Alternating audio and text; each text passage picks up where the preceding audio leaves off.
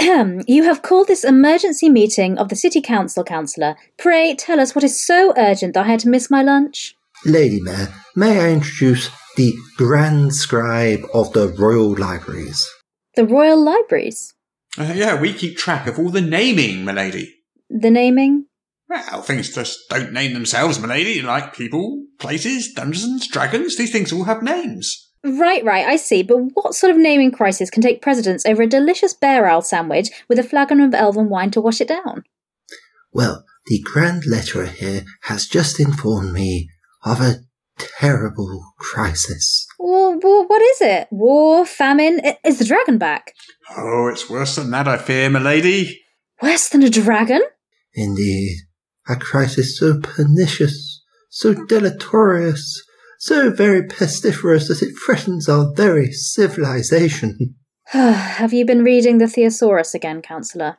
It's high and fiery, Lady Mayor, but we digress. Indeed, it is my solemn duty to inform this here council that we are on the brink of a critical shortage. A shortage so precarious, so potential, so ticklish that we had no choice but to call this emergency meeting. Oh, well, a a shortage of what? Not a repeat of the weak crisis of the Third Age. Oh, worse than that, milady. Worse than the pantomime drought of the 17th Eon? Far worse, I fear. Worse than the toilet roll shortages of the 12th Epoch? Indeed, milady, we have somehow run out of. Oh, we could barely bring ourselves to say it. Well, what? What is it? What did we run out of? Apostrophes, milady. Apostrophes. Uh, How? The number of fancy character and place names has increased dramatically year on year, Lady Mayor. And with elfish names becoming fashionable once more, we've simply run out of apostrophes. But, but how will we name anything? How indeed, milady. How indeed. Oh, we have searched high and low to no avail. But what are the apostrophe mines of the Granite Coast? Completely tapped out, I'm afraid. The apostrophe farms of the Verdant Plains? We exhausted their supply long ago, milady. But this is terrible. How can this have happened to us? Well, the average number of apostrophes in a fantasy name has increased from two in the last century to seven as of this year. Seven apostrophes. Yes, my lady. I fear we have become too greedy. We have plundered this world of its apostrophes. Once we were content with a mere Muad'Dib or a Tapau or a Dewurden. Ah, a simpler time. And then, of course, there was the Lovecraft phase Well, the less said about that, the better. and the McCaffrey period. And this year the most common name was Goethe Lacon ou Amon. The apostrophe supply just couldn't keep up. Indeed, I know a chap whose name is just apostrophes. Well, can't we just use something else? Something else like what, milady?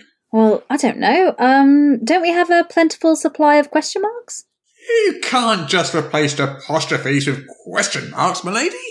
Indeed. Where would we be if every name had a half dozen question marks in it? Well, what do we have? Well, we have plenty of curly brackets and hashtags, but they're not much use. Wait, I have an idea. Oh yes, yes. Speak, counsellor. What what do you have in mind?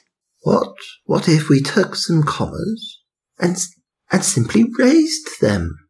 Raise them? Yes, lifted them up a bit, moved them from the bottom line to the top, as it were. Hmm, they are very similar, but no. Such a subterfuge, were it to get out, would be the end of the empire. Well, what then? No apostrophes. Everything will end up being called Kevin.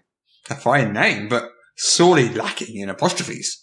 There is one other option. Yes. What is it? We could introduce an apostrophe tax. That could work. For every seven apostrophes used, each citizen must pay one apostrophe into the royal coffers. yes, an apostrophe tax. We should be able to resupply the apostrophe banks in no time. Aren't you worried about apostrophe inflation? What?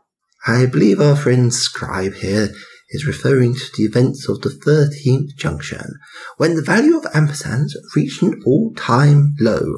Indeed, an ampersand came to worse than a tenth of an asterisk and a mere fraction of an exclamation mark. Okay, we, we've taken this ridiculous joke too far. I mean, I mean, talking about an intangible concept item like a punctuation mark, like it were an actual physical resource which could somehow be depleted. I mean, who writes this stuff?